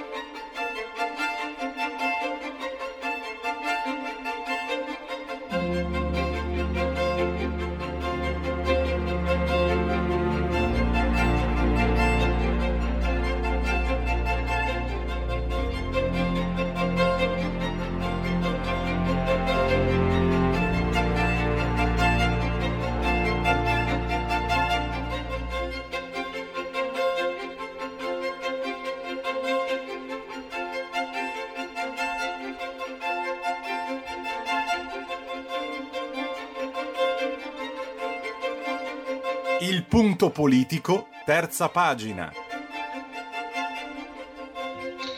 E allora eh, salutiamo, saluto e ringrazio Giovanni Sallusti che è autore di Politicamente Corretto, la dittatura democratica, Giubilei Ragnani, l'editore, 133 pagine, 13 euro. Eh, benvenuto Giovanni, grazie per essere ai microfoni di RPL. Grazie a voi e buongiorno a tutti. Allora, tu scrivi anche per Libero e voglio partire però, eh, perdonami Giovanni, da un titolo che ho letto sabato su una, su una testata concorrente, ma che io credo si possa considerare anche amica di Libero, Il Tempo, perché si parla di Leoluca Orlando, l'accoglione, no? riferito al fatto di, della sua proposta di ospitare, di ospitare eh, gli immigrati. Ecco, Leoluca Orlando mi sembra che in qualche modo possa eh, rifer- essere un riferimento del tuo libro, un esponente di quel politicamente corretto che tiene in ostaggio la società occidentale. Assolutamente sì, può essere diciamo, una delle facce proprio da collegare, perché questo non è un libro dire, ideologico, non ha anche titoli per farlo, vuole essere una sorta di report della cronaca. No? Questa ideologia ha i suoi arcini custodi, per cui sicuramente il sindaco di Palermo può essere annoverato, perché lui proprio mette in pratica il dogma, quello che secondo me è il dogma del politicamente corretto, cioè tutto vale tutto, basta che non si tratti del barbaro, retrogrado, eh, uomo bianco occidentale. Se poi maschio, se poi eterosessuale, eh, siamo proprio di fronte al ritorno del fascismo. No? Cioè tutto ma non l'uomo bianco occidentale. E a furia di andare avanti così, evidentemente dell'Occidente non rimarrà più nulla. Infatti tu, eh, Giovanni, eh, fai capire no, come ti definisci maschio, bianco, cristiano, eterosessuale, cioè siamo nella, nella piena blasfemia. Eh, mi viene in mente anche il, uh, un celebre eh, regista, eh, quello di, di, di, di, Brasil, che faceva parte dei Monty Python, l'anno scorso in un'intervista disse uh, non fatemi dire niente, dico, mi dichiaro solamente ne- nera e lesbica, perché altrimenti non posso dire niente. Mi sembra sì, devo dire che con una sia, sia molto in linea con, con quello che tu stai denunciando. Il tuo libro. Assolutamente. Lui, diciamo, io ci ho messo 34 pagine, 134 pagine perché non ho la sua genialità, ma Terry Gilliam in una battuta ha riassunto perfettamente il problema. Cioè ormai è una questione di caselle. Se ti capita di essere nella casella scorretta, eh, eh, come dire, sei escluso dal mainstream. Se poi sei incluso, come eh, capita al sottoscritto, come dire, per una questione fattuale, in tutte e quattro le caselle scorrette, cioè maschio, bianco, cristiano, eterosessuale, diventa veramente difficile. Allora diciamo questo mio libro, se vuoi, è anche una, un invito a ribellarsi prima che sia troppo tardi, cioè prima che davvero prenda corpo una forma di pensiero unico, ehm, ovviamente magari non più nelle forme esplicitamente violente no, che hanno avuto i totalitarismi del Novecento, in forme subdole, ipocrite, per bene, no? per cui non è che il dissidente è dire, internato per ora, è però escluso dalla buona società, dai buoni giornali, dai buoni salotti e, e direi che è proprio il caso di ribellarsi. Insomma. Ecco, proprio totalitarismo, eh, tanto tu articoli il tuo, il tuo libro in, in, quattro, in, quattro, capitoli e eh, partiamo un po' dalla, dalla nascita di, di, questo pensiero politicamente corretto. Eh, partiamo dall'odio che l'Occidente ha di sé. E, e tu hai, mi sembra abbia colto un passaggio, anzi se, se noi ci detestiamo, magari parlo, parlo, proprio terra a terra, scusami no, Giovanni, ma eh, per spiegarvi, per non essere frainteso. Se io mi detesto, se io mi trovo sbagliato in un mio aspetto, cerco di migliorarmi. L'Occidente, invece, la società occidentale, non fa quello che dovrebbe essere un movimento naturale, spontaneo. Eh, odia se stessa e si sta annullando e si sta estinguendo, come tu denunci attraverso il politicamente corretto, appunto. È questo che siamo arrivati e viene da chiedersi, beh, il tuo libro significa che sicuramente tu vedi ancora una via, una via di salvezza, una via di fuga, ma questo è uno stato delle cose molto preoccupante. Assolutamente, diciamo che non credo, non credo sia mai assistito nella storia a un caso così spettacolare di, di suicidio autoindotto di una civiltà peraltro della civiltà che rimane di gran lunga la civiltà vincente nella storia umana, che però ha deciso di auto, come hai detto giustamente tu, eh, eh, di autoannullarsi. Eh, guarda, il grande filosofo conservatore Roger Scruton, che è recentemente scomparso, tra l'altro nel silenzio dei giornaloni politicamente corretti che lo hanno relegato quando va bene no, in breve a pagina 32, ma eh, Scruton la chiamava oicofobia, che sembra un parolone, ma vuol dire semplicemente quello che hai detto tu, paura di sé, paura della propria tradizione, della propria casa, della propria cultura e quindi rimozione. Per scendere di parecchi livelli ovviamente da Roger Scruton, ma pensiamo eh, diciamo alle imprese della capitana Carola Rachete, no? questa, questa come dire, rinni dell'immigrazionismo e lei quando eh, come dire, assunse notorietà per le sue imprese, speronamenti di, di motovedette militari affini, eh, eh, fu intervistata da Repubblica ovviamente, che è un po' la pravda del politicamente corretto, e le chiesero perché fai quello che fai, no? perché fai la spola da, da, da, dalle due sponde del Mediterraneo per, per portare eh, questi disgraziati eh, in massa in Italia e in Europa. E lei rispose, eh beh, perché io sono tedesca, bianca, cioè lei, eh, eh, come dire, lo disse in modo negativo, cioè lei si vergognava di essere tedesca e bianca e quindi per espiare questa colpa probabilmente non trovava di meglio che portare tutta l'Africa in Europa e, e quindi alla fine annullare l'Europa. Ecco. Giovanni, c'è un collegamento, stavo pensando, ehm, quello, quello, che dicevi, eh, questo senso di colpa che forse nasce perché la società ha sostituito la religione, è una mia idea personale, la religione ti controlla anche instillandoti sensi di colpa. La società ci ha instillato eh, sensi di colpa. Questi sensi di colpa eh, per, fanno sì che noi sentiamo come eh, nostre colpe che nostre non sono. L'altra faccia non è quella che vediamo al governo. Stavo pensando, se noi facciamo carico di colpe che nostre non sono, scarichiamo però anche le colpe che, no, che, sono nostre. Io sto pensando ai 5 Stelle, scusami, ma che, tutto sommato poi non è lontano dalla, dalla, da, da, questo argomento. Eh, questo stesso meccanismo che ha portato al politicamente corretto è quello che vediamo in una società che le colpe, dove l'individuo le colpe le, le, sue le scarica. Se non sono arrivato ad avere un bel posto di lavoro, non è colpa mia che non sono adeguato, è colpa della società, è colpa dell'altro, è colpa del prossimo. Mm, volevo chiedere a te, che appunto ti sei impegnato anche in, in questa analisi, un giudizio, un parere su questo. No, sono perfettamente d'accordo perché eh, diciamo ehm, quest'ottica un po' se vuoi declinista, così no, un po' appunto de, tardo assistenzialista del Movimento 5 Stelle, ha lo stesso nemico del politicamente corretto, una delle sue versioni, una delle più trash se vuoi, e, e il nemico è sempre lo stesso, cioè il libero individuo il libero individuo pensante che, come dici tu, è responsabilizzato e che quindi ha la responsabilità dei propri successi, dei propri fallimenti, ha diritto alle proprie idee diverse, ma che poi deve, appunto deve anche, eh, come dire, eh, ehm, fare attività economica in proprio, avere successo o non avere successo. Ecco, il libero individuo per, per questi signori è proprio eh, l'antimateria, cioè loro proprio non, non lo sopportano. Eh, eh, ma questo, se vuoi, lo si vede anche nella, eh, nella gestione che sta tornando, come vedo che tornano di moda le conferenze a mezzanotte no, del Presidente del Consiglio su Facebook, un noto luogo istituzionale della Repubblica tra l'altro, eh, ehm, ma quest'ottica che, che, sta tenendo il governo di, ehm, eh, come dire, di eh, scaricare eh, sui cittadini, no? cioè se sta a voi eh, eh, la gestione, come andrà questa emergenza economica, sanitaria, eccetera, sta a voi, fate i bravi con questo paternalismo e qui è un alto scarico dalle proprie responsabilità invece, perché anche i governanti sono individui e sono individui che hanno la responsabilità di governare, di fare delle scelte, di guidarli i processi, no? eh, questi non li guidano mai.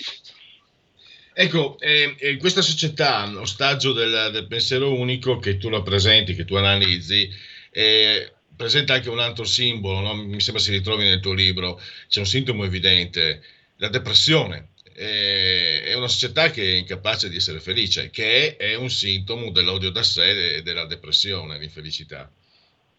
Assolutamente, la felicità è quasi guardata con sospetto, no?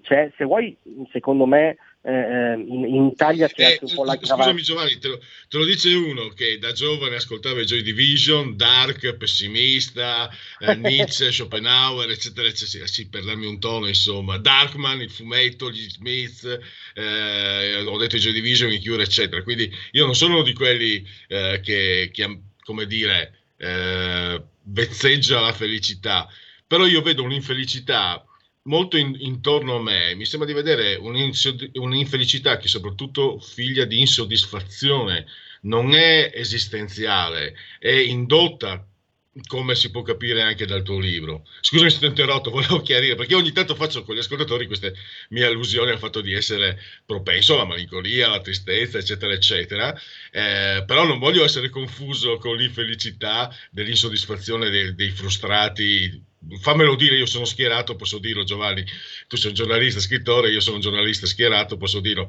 dei frustrati come i 5 Stelle. No, no, ma io lo posso sottoscrivere perché chiunque di noi è schierato su delle idee, chi non lo dice è ipocrita. Ma no, no, la tua distinzione ovviamente non è affatto una divagazione, perché un conto è, se vuoi, lo scavo della malinconia e della, eh, eh, anche del male di vivere, che ha assunto, voglio dire, anche vette letterarie altissime, no? Ma come dici tu, un conto è questo, si parla sempre di scavo e profondità della coscienza individuale. Un conto è invece questo clima indotto per cui la parola felicità è quasi guardata con sospetto. Se vuoi in Italia c'è un aggravante, secondo me la, l'endemica cultura cattocomunista italiana la, eh, no, fa sempre una questione felicità uguale donnismo uguale eh, colpevole, cioè c'è sempre una sorta di pregiudizio verso la felicità. Eh, ehm, non a caso, secondo me, il più grande documento politico de- de- della storia dell'uomo è la dichiarazione di indipendenza americana che mette il diritto al perseguimento della felicità tra i diritti proprio inalienabili dell'individuo, no? che lo Stato non può estirpare. E mi sembra purtroppo un'ottica molto fuori moda, soprattutto in Europa, che è la, la parte un po' più malata dell'Occidente, no? un po' più decadente. E c'è um, un altro aspetto, no? uh, questo politicamente corretto, come faceva Stalin, comincia a colpire le persone, prima ancora che le loro idee. E tu fai analisi, ti sei occupato, ti occupi anche della legge eh, Zan contro l'omobitransfobia. È, è, un esempio plastico di come si intende andare a colpire le persone, eh, anziché, anziché eh, naturalmente le idee.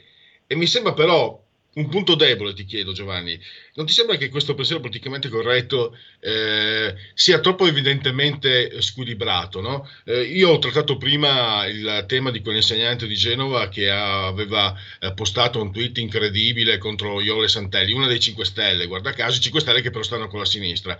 Ecco, se non si muove la Lega, eh, qualche giornale come, come il tuo, come altri, eh, e stava per, per, passare sotto silenzio. Cioè questa, questa non voglio neanche definirla, eh, è stata artefice di un gesto che per il politicamente corretto dovrebbe essere assolut- non esecrabile, dovrebbe essere impiccato sulla pubblica piazza simbolicamente, e invece sta per farla franca perché è alleata della sinistra. E quello forse è un punto debole, cioè non è è totalizzante perché è egemonico, ma non, è, non copre il quadro, cioè una persona che secondo me una persona che usa uno, un senso critico si accorge del grande squilibrio che troviamo nel politicamente corretto. Cioè, possono, possono eh, contravvenire al politicamente corretto tutti quelli che stanno dalla parte giusta. E questo mi sembra un punto sul quale si può giocare la partita. Hai assolutamente ragione, diciamo che smascherare quotidianamente le ipocrisie e i doppiopesismi, poi que- come quelli che ci tu addirittura selvaggi, cioè dieci del politicamente corretto, è sicuramente una delle attività da fare. Questo suo essere però come dire, scientemente doppiopesista è anche però l'indice della sua pericolosità, cioè l'indice del fatto che proprio è un'ideologia all'opera che fa sempre quadrato, eh, un'ideologia militante appunto e quindi molto decisa a conquistare tutto il campo. Non copre tutto il campo ma è decisissima a conquistarlo tutto e a maggior ragione la, reazione deve essere altrettanto forte. Eh, eh, tu hai citato giustamente la, la, legge ZAN che dovrebbe punire l'omo di transfobia, un evidente nonsense eh, appunto politicamente corretto. Tra l'altro noto che anche fermandosi a questa parola è evidente che l'unico individuo che si può discriminare è l'eterosessuale, perché questo non se ne desume da, da, questo, da questo, neologismo. Ma a parte questo, eh, eh, tra i vari deliri di questa legge che vanno a colpire diciamo, ulteriormente la libertà di espressione, eh, c'è addirittura la rieducazione, cioè siamo a Mao, cioè è il ritorno di Mao, magari con le paillette sul carro gay, del, gay, del, del, gay pride, no? ma è il ritorno del maoismo, perché si prevede esplicitamente la rieducazione. Cioè il reo potrà fare dei lavori socialmente utili eh, presso alcune associazioni eh, diciamo a vario titolo LGBT, quindi dovrà espiare la propria colpa ideologica, fare pubblica ammenda e, e essere rieducato sulla pubblica piazza.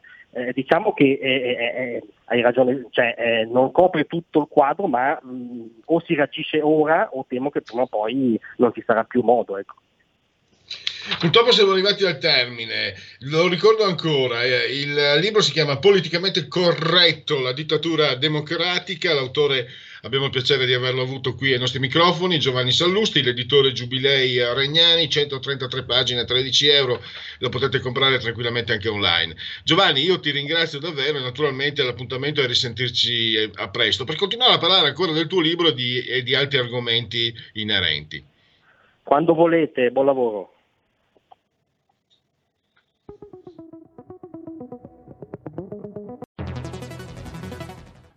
Hai sentito? Le radio italiane si mettono insieme per amore. Per amore della radio. Una grande storia meritava uno straordinario futuro. Nasce l'app Radio Player Italia. 140 stazioni in una sola rete. Scegli la tua preferita e ascolta il suono perfetto del digitale. Gratis, senza registrazione, senza interruzioni. Compatibile con tutti i device. Naviga, esplora e scopri l'universo dell'audio. Ti sorprenderà. Scarica Radio Player Italia. Il futuro batte con la radio nel cuore. Anche RPL è disponibile su Radio Player Italia.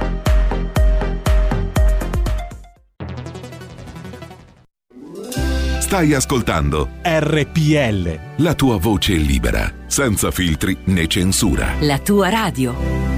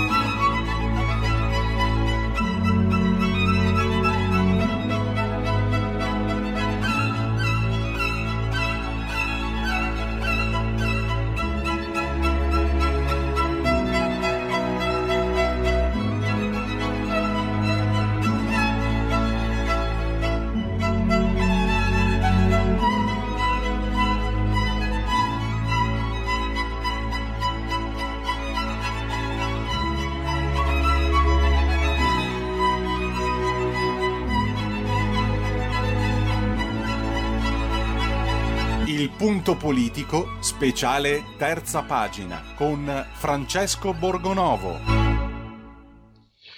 E parliamo di Samuel Paty, verrebbe da citare un brano eh, dei CSI in memoria di una testa tagliata, perché la parola memoria ce la stiamo dimenticando, soprattutto quando si toccano certi argomenti, soprattutto quando si parla di estremismo islamico.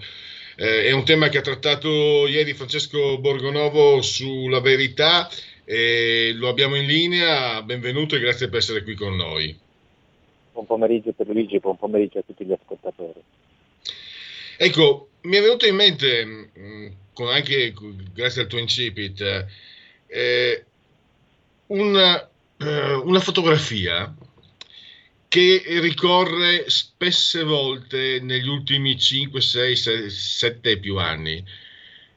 Roberto Calderoli è più demonizzato nella memoria per aver appena accennato a mostrare una maglia con le vignette, è più demonizzato lui degli estremisti islamici che hanno ucciso il Bataclan, Charlie Hebdo, purtroppo l'ultimo Samuel Paty. Io partirei da questo aspetto che la dice lunga su quello che stiamo attraversando e poi eh, anche naturalmente le tue analisi sugli esponenti autorevoli islamici che hanno detto cose molto, molto gravi. Eh, ma noi abbiamo, sono anni che chiunque provi a, a dire con toni più o meno duri che c'è un problema con un certo tipo di Islam viene trattato come un razzista, un mentecato, un odiatore, un profeta di sventura, uno che vuole aumentare lo scontro. È successo a Oriana Fallaci, è successo a chiunque, è successo a Welbeck, è successo a tutte le persone che con posizioni diversissime hanno provato a dire attenzione c'è un problema.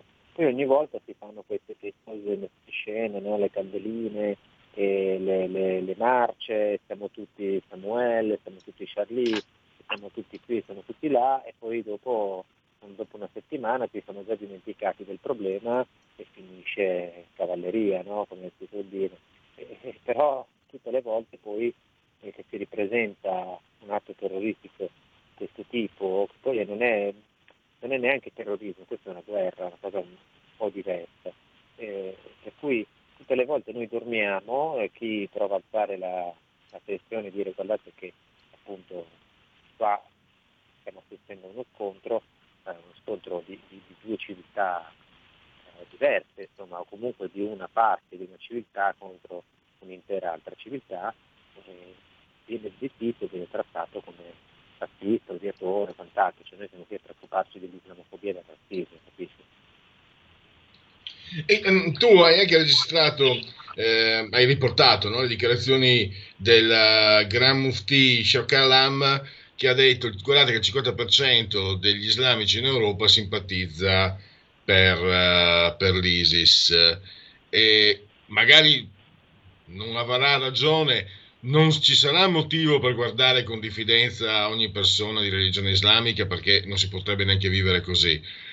Però bisogna fare i conti con queste dichiarazioni, con questa realtà e chi ha il potere non ne vuol fare, non vuol fare assolutamente i conti, a partire dal Papa perché come hai riportato tu, tu hai riportato che Allah è vicino a Mohammed al-Tayeb che è eh, il grande imam di cui abbiamo parlato anche con te qualche tempo fa, che addirittura è diventato l'ispiratore del Papa e qui il cerchio si, si chiude, mi viene da pensare. Islam, religione di pace.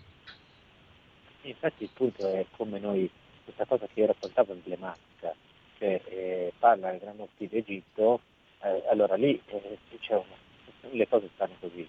Eh, noi abbiamo invitato come Italia, no? lo invitò per la prima volta alla Camera Laura Boldrini a tenere una lezione dal titolo Islam, religione di pace, si Mohamed Al-Tayeb, poi fortunatamente la lezione saltò perché uscì sui giornali, che vedremo anche noi, che eh, Al-Tayeb eh, in alcune trasmissioni televisive andate in onda in Egitto, aveva detto che in fondo le donne possono picchiare e altre cose di questo tipo. Eh, tra l'altro non è uno che ci va per il sottile perché ha invitato più volte i musulmani che lo seguono e lui viene presentato come quello anti-ISIS. Piccolo problema, eh, lui ha detto più volte quando trovate uno dell'ISIS tagliategli le mani, crocifiggetelo e fate cose del genere, quindi non è esattamente un apostolo della pace. Eh, e viene presentato invece sempre con questa visione un po' buonista, Papa Francesco lo cita sempre, lo invita e quant'altro. Eh, il Gran Mufti egiziano è ovviamente collegato a, al Tayeb e dice una cosa vera però, cioè eh, lui da un'altra parte, tifa per un altro Islam politico anche quello, ma dice guardate che in sacco di gente sta con eh, il viso. Ed è evidente, cioè, l'abbiamo visto anche in questa storia francese, cioè, eh, tutto partito, prima questo, questo professore ha fatto lezioni in classe, ha mostrato le vignette e prima di, di, di essere ammazzato eh, è stato oggetto di persecuzioni da parte dei, dei genitori di alcuni suoi alunni, cioè da persone di fede musulmana che non, hanno, non tolleravano che lui facesse queste cose. Eh, e quindi lì sta il problema, cioè qui non è un patto solitario che uccide, è capitato professore, qua c'è un'intera comunità che si muove per eh, punire con la morte l'infedele. Eh, allora noi di fronte a tutto questo, appena Gramosci ha detto una cosa eh, vera, insomma, magari detto in modo un po' semplicistico, però è vera, eh, che cosa è successo? Che il capo Perupoi, Unione delle Comunità Islamiche Italiane, eh, subito si è precipitato a dire no, ma non è vero, eh, questo signore qui egiziano ha un'interpretazione sbagliata, non rappresenta l'Islam e quant'altro. Quindi noi ci troviamo in questa situazione. Cioè, eh, la, una delle maggiori, forse la maggiore associazione islamica italiana eh, dice che eh, il Gran Mufti d'Egitto e il grande imam della moschea di Al-Azhar non rappresentano i musulmani.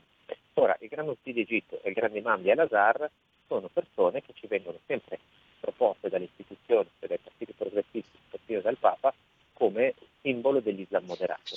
Quindi le cose sono due. O queste figure non rappresentano i musulmani, quindi non è vero che l'Islam è una religione di pace, l'Islam è quello che dicono loro, oppure eh, c'è una, la più grande associazione islamica italiana che mente, cioè dice eh, se la prende con, come dire, credita questi personaggi ma non ha ragione. Eh, eh, in ogni caso noi perdiamo, perché se questi musulmani apparentemente pacifici non rappresentano nessuno, allora vuol dire che ci viene raccontata una bugia. Se invece eh, ci sta mentendo per interessi politici Lucoi, l'associazione, la maggiore associazione islamica italiana, beh, allora non si capisce perché Bonafede, il ministro della giustizia, affidi, abbia affidato proprio a Lucoi eh, la formazione spirituale dei detenuti musulmani. Beh, se comunque la giriamo noi perdiamo e perdiamo perché siamo più interessati a politicamente corretti, più interessati a proteggere il razzismo, l'islamofobia e queste altre menate che a difendere la nostra cultura, la nostra tradizione e soprattutto la nostra politica. E direi che, che, per il momento, mm, Francesco, per oggi possiamo anche eh, terminare, se non hai altro da aggiungere, e direi che possiamo eh, salutarci e ri- ti ringrazio naturalmente e ci risentiamo domani. Assolutamente, io ringrazio voi e ci sentiamo di nuovo domani pomeriggio. Grazie.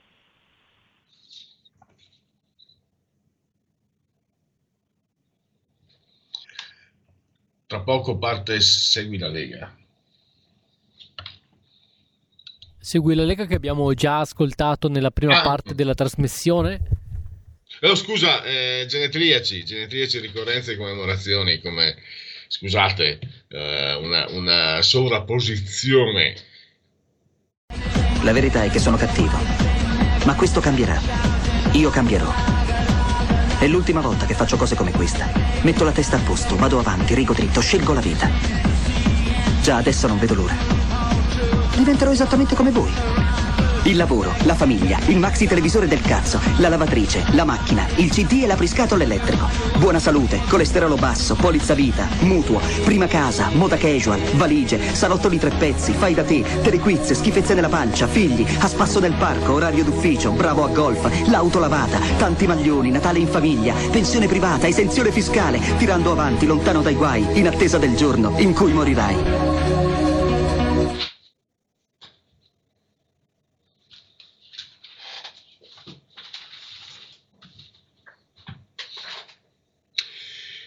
Segui Genetriaci, oggi in anticipo rispetto all'orario canonico, di solito eh, vanno in onda alle 19.20, 19.25, ma oggi, oggi, abbiamo anticipato, magari così ci sarà spazio per eh, le vostre telefonate e, e, anche naturalmente per gli aggiornamenti. Ma adesso spazio ai genetriaci.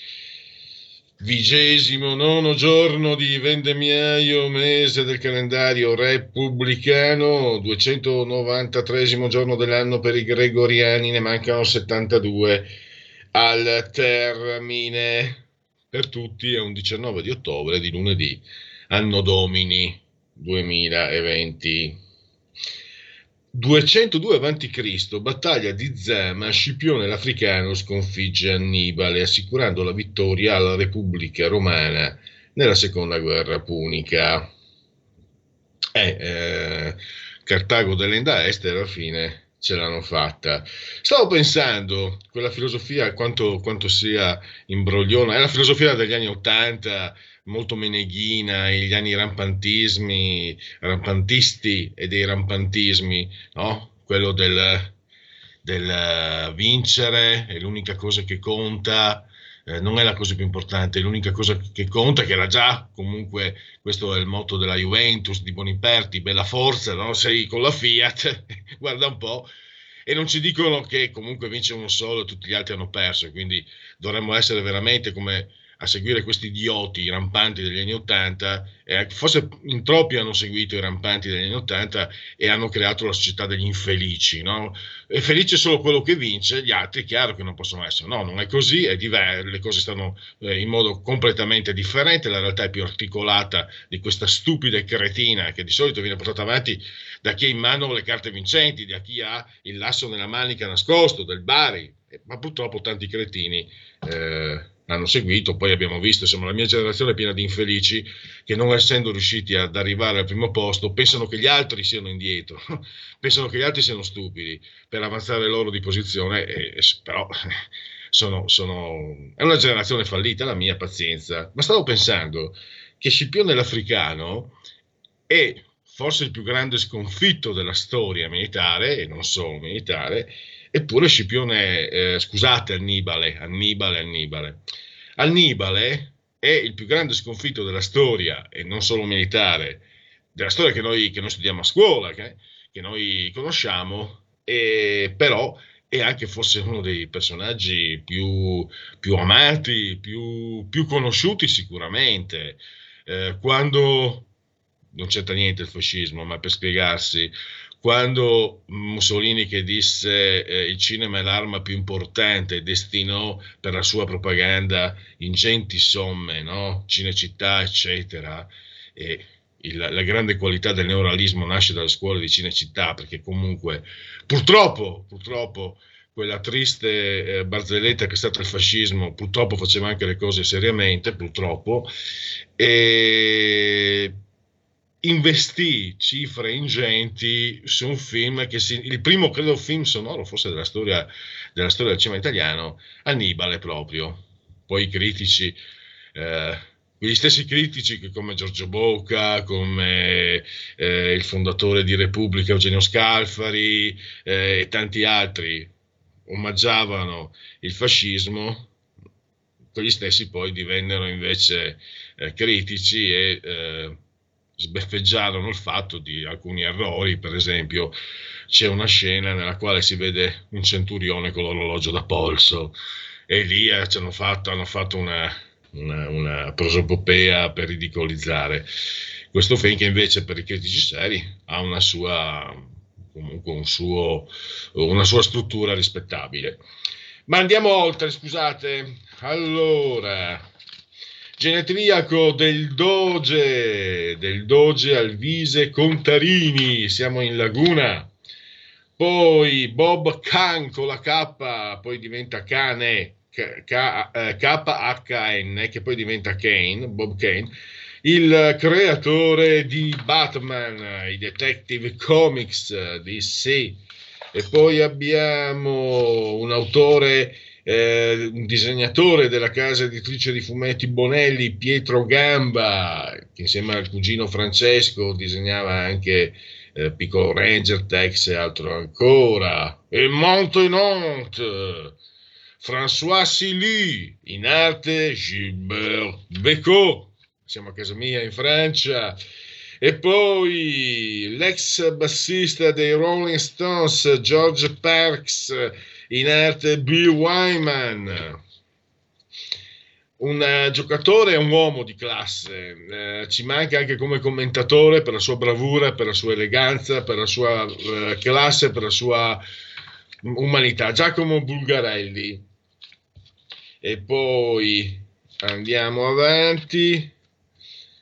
Ezio Mauro, la stampa Repubblica Lupus in fabula da Dronero Cuneo.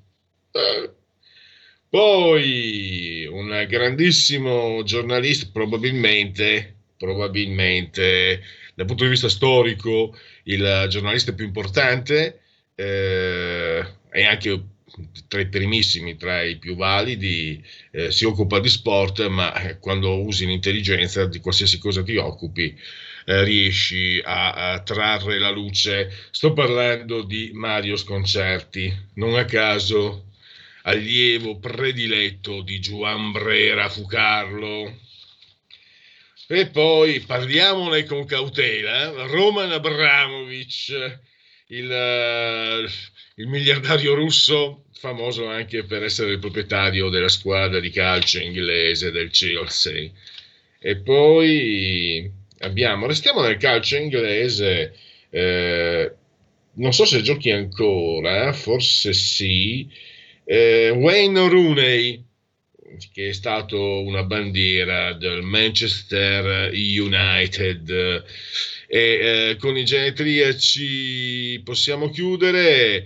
Allora, mh, aperte le linee telefoniche, non quelle del WhatsApp, perché naturalmente oh, che bello il lockdown, ho imparato a fare a meno del, degli WhatsApp, o, come quando si smette di fumare che si respira meglio. E allora le telefonate, chi vuole intervenire lo può fare e intanto io vado anche ad aggiornare le nostre agenzie di riferimento, le ultime notizie, cosa sta succedendo nel mondo mentre noi e voi siamo qui a RPL, Radio Padania, RPL Radio, la vostra voce, la vostra radio. Allora, uh, Dunque, governatori della Lega, parto da una... Tu interrompimi pure, Roberto, se, se arriva qualche telefonata. Eh, non, farti, non farti mm, riguardo, come si dice.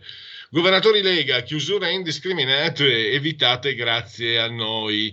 Misure di eh, buonsenso Grazie ai presidenti di regione restiamo in massima allerta. Grazie alle regioni sono state inserite misure di buonsenso. Abbiamo chiesto una riflessione per evitare chiusure indiscriminate per tante attività commerciali. Da parte nostra resta massima allerta per monitorare gli sviluppi dei contagi nei prossimi giorni.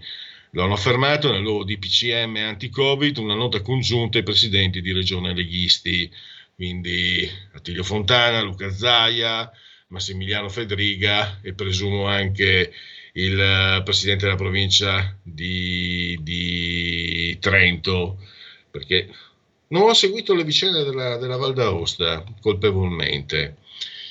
Eh, Fugatti, naturalmente, presidente della provincia di Trento. Allora, perché anche qui è curioso, no? Cioè, anche qui forse eh, viene un po' smascherato quello che sta facendo il governo che lavora col favore delle tenebre, perché i governatori, cosiddetti governatori leghisti, eh, Zaia e mm, Federica in primis, ma anche lo stesso Fontana, poi qui in Lombardia sono successe naturalmente gli, gli eventi si sono anche scatenati, anche politicamente, contro, eccetera, sono stati più severi sull'uso delle mascherine, eccetera, eccetera, ma sono quelli che dicono cioè, la severità per contrastare il virus, al tempo stesso però cum iuissio, no? come diceva Delante Pedro cum iuissio, credo che fosse quel libro scellerato ai promessi sposi che dovrebbero togliere dalle stampe della circolazione, ahimè, non lo fa nessuno e questo mi sembra, no? si può essere vero i negazionisti, beh, nel, nel, mio regno i negazionisti li metterei in galera, ma quello è un altro discorso, io non sono un democratico. Ehm, d'accordo eh, le misure anche, anche, severe, però non puoi comportarti come questo governo che da una parte applica, applica, misure severe, ma il modus in rebus che eh, secondo me ehm, salta l'os, diciamo, viene messo in evidenza negativa. Questo governo agisce in modo fascista, non è, ma non perché fa cose fasciste, perché le fa nella maniera fascista, imponendotele senza un passaggio parlamentare, poi con la Morgese che... Eh, anzi, um, Roberto, io vorrei chiudere perché non, io non sono nessuno, non posso permettermi di dire non gliela faccio passare, ma RPL è ascoltata, la sua storia, è importante e quindi mi piacerebbe chiudere questa trasmissione eh, eh, con eh, l'intervento storico di Edoardo Albinati che auspicava la morte di un bambino due anni fa. Purtroppo è stato esaudito, ma per fortuna per sua il bambino è morto con un governo diverso da quello che voleva lui. E questo tanto per, per spiegarsi chi sono questi che ci governano. Allora, i primi vaccini a primavera, tamponi, serve strategia, questa è l'apertura di ansa.it. I sindaci sul piede di guerra, ANCI, responsabilità su di noi. Ancora scontro sul MES del Rio, Conte in Parlamento. Tutte le novità del DPCM, zone rosse, DAD, palestre e Movida. Vediamo cosa, cosa, dice. I sindaci dispongono zone rosse se rischio assembramento, ok alla DAD in caso di criticità. Eventuali turni pomeridiani per le scuole, massimo 6 persone per tavolo in locali, obbligo cartello numero massimo persone nei locali, stop a congressi, sagre e fiere locali Restano aperti bar e ristoranti nelle autostrade, pubblica amministrazione obbligo di riunioni a distanza. E sale gioco aperti dalle 8 alle 21. Stretta le gare in allenamento, stop a partitelle. Quindi vediamo un po'. Eh, nella PA obbligo di riunioni a distanza, resta aperti, stop a congressi. Va bene, qui. Eh stavo cercando in favore anche del nostro uh, tecnico Roberto Colombo anche sulle, sulle, sulla chiusura delle, delle eh, palestre. E, pronto piano, ma non sono riuscito a trovare. Pronto piano cashback, due super premi da 1500 euro. Locatelli, prime vaccinazioni a primavera, paura in Belgio, vicini a tsunami e contagi quando si concluderà la pandemia, come è andata con le altre malattie infettive, dalla peste alla lebbra. Complimenti per la scelta, molto allegra. La TS Milano non riusciamo più a tracciare i contagi, state a casa senza chiamata. Immuni e obbligatoria per le ASL, Conte pensa di imporre anche ai cittadini. Questa è una roba nazi fascista perché tu non puoi impormi, non puoi entrare d'arbitro e di imperio nel mio privato, come appunto un telefonino. Smart working adesso è più semplice, ma il limite del 75% non c'è. Ed con una uh, brutta notizia, pensioni addio a quota 100, adesso tocca a quota 102,41, ma chi ci guadagna? E pian piano vedrete che toglieranno anche quello. Chiusure anti-assembramento in DPCM, salta riferimento a sindaci. Regioni chiedono palestre aperte e locali chiusi alle 24. Le regioni eh, hanno proposto, questo di ieri comunque, le regioni hanno proposto al governo di non chiudere le palestre, hanno confermato la richiesta di chiusura dei locali dalle 24, di coinvolgere i medici, di svolgere, svolgere test salivari in farmacia. L'apertura di Repubblica, Calenda sfida Zingaretti, non hai un candidato, devi accontentarti. E l'apertura di Dagospia e poi andiamo in chiusura, quindi eh, i broker della mala fede. Dammi 10 milioni e me ne vado. Ho dato la stecca una sul Corriere, l'audiobomba da cui parte l'inchiesta sul Vaticano. Mi fermo perché adesso c'è eh, la clip di, dell'ineffabile Edoardo Albinati che si augura la morte di un bambino ed è stato accontentato purtroppo. E, e per chiudere abbiamo il grande Marciano Pinti, forse riesco anche a dirvi cosa vi porta. Allora, eh, Rebelot Marco Pinti con eh, Armando Siri, filo diretto, giustizia fatta, eh, qui Parlamento. Grazie a Roberto Colombo, assessore soltanto di comando regia tecnica, grazie a tutti voi per aver scelto il uh, punto politico di RPL. Ah, c'è una chiamata lei... al volo, una chiamata al... Pronto? Sì, pronto?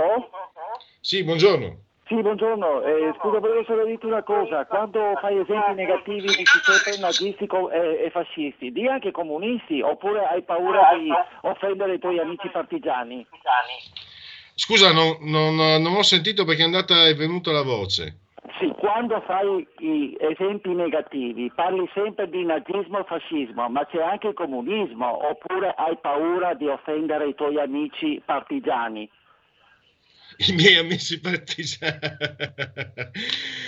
Va bene, dai. Eh, venenum in caudam. Pierluigi, eh, posso inserirmi, scusami, eh? Cosa? Posso inserirmi, Pierluigi? Sì, sì, Sì, io non ammetto che tu venga considerato più a sinistra di me qui dentro, cioè un po' di gerarchia, quello di sinistra sono io. Eh, ma eh, sì, ma l'ascoltatore, poverino, eh, io posso confessarlo col Marciano Pinti, siamo, siamo tra di noi amici. Eh, non ci sente nessuno. No, ne parlavo, infatti, la ieri, radio ne non parlavo ieri. Io ho questa convinzione. Quelli di sinistra sono stronzi, quelli di destra sono stupidi, quelli di centro sono viscidi. Ecco, l'ascoltatore che evidentemente è di destra mi ha confermato, mi ha confermato, così come il comportamento di tante persone di sinistra me lo conferma e lo stesso di centro. Ovviamente è una semplificazione che so essere offensiva, ma vuole essere anche ironica e provocatoria. Purtroppo l'ascoltatore mi ha dato ragione in queste considerazioni, ma questo non vuol dire che sia la verità, eh, per carità. Il Marciano lascio Grazie i voti Pierluigi, manuali. a tra poco. Avete ascoltato Il Punto Politico.